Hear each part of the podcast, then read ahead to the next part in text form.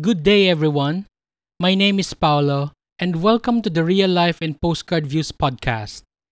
Every now and then, I will devote an episode to reading a story from Philippine folklore.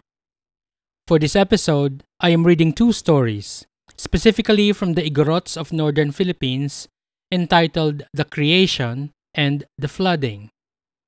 Both stories come from a book that is on public domain entitled Philippine Folk Tales compiled and annotated by an American named Mabel Cook Cole and published in 1916 during the American occupation. Again, this is Paolo. It's story time.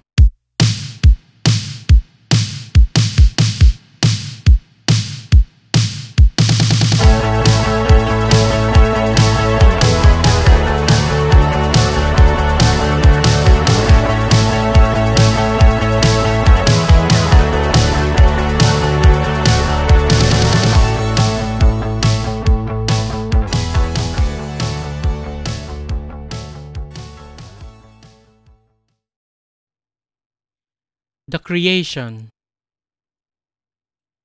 In the beginning, there were no people on the earth. Lumawig, the Great Spirit, came down from the sky and cut many reeds. He divided these into pairs, which he placed in different parts of the world. And then he said to them, You must speak. Immediately, the reeds became people and in each place was a man and a woman who could talk. But the language of each couple differed from that of the others. Then Lumawig commanded each man and woman to marry, which they did. By and by there were many children, all speaking the same language as their parents. These, in turn, married and had many children. In this way, there came to be many people on the earth. Now Lumawig saw that there were several things which the people on the earth needed to use. So he set to work to supply them. He created salt and told the inhabitants of one place to boil it down and sell it to their neighbors. But these people could not understand the directions of the Great Spirit. And the next time he visited them, they had not touched the salt. Then he took it away from them and gave it to the people of a place called Mainit. This did as he directed, and because of this, he told them that they should always be owners of the salt, and that the other peoples must buy of them. Then Lumawig went to the people of Bontoc and told them to get clay and make pots. They got the clay, but they did not understand the molding, and the jars were not well shaped.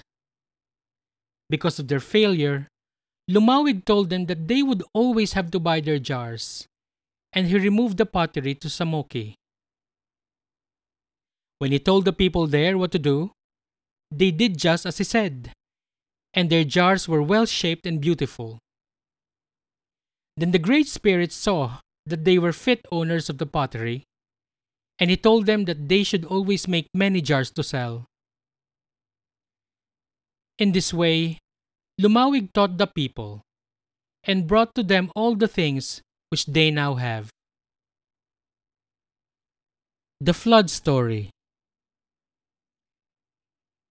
Once upon a time, when the world was flat and there were no mountains, there lived two brothers, sons of Lumawig the Great Spirit. The brothers were fond of hunting, and since no mountains had formed, there was no good place to catch wild pig and deer.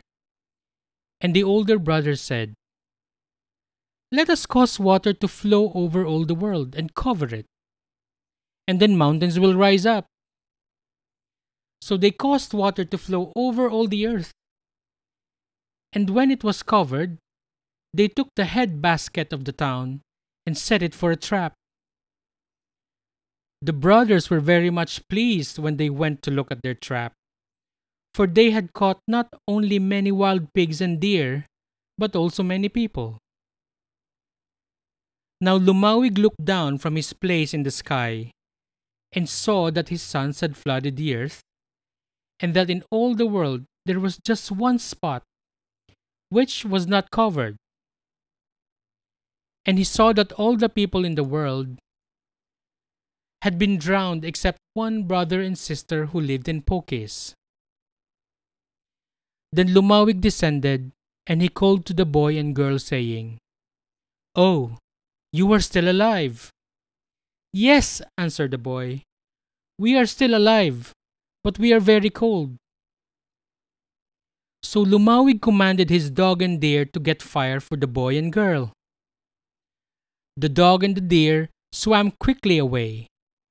But though Lumawig waited a long time, they did not return. And all the time the boy and girl were growing colder. Finally, Lumawig himself went after the dog and deer, and when he reached them he said, Why are you so long in bringing the fire to Pokis?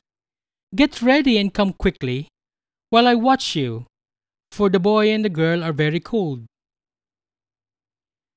Then the dog and the deer took the fire and started to swim through the flood. But when they had gone only a little way, the fire was put out.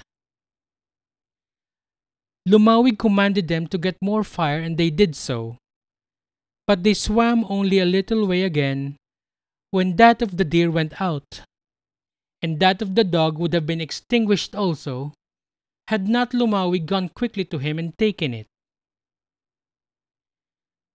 As soon as Lumawig reached Pokis, he built a big fire which warmed the brother and sister, and the water evaporated so that the world was as it was before, except that now there were mountains. The brother and sister married and had children, and thus there came to be many people on the earth. Thank you for listening to the Real Life and Postcard Views podcast available on Spotify and YouTube. Don't forget to subscribe to this channel. We have new content every other week or so. If you're listening on YouTube, hit the notification button and drop us a comment below. Visit our website at paulomaligaya.org. This has been Paolo. Have a wonderful day.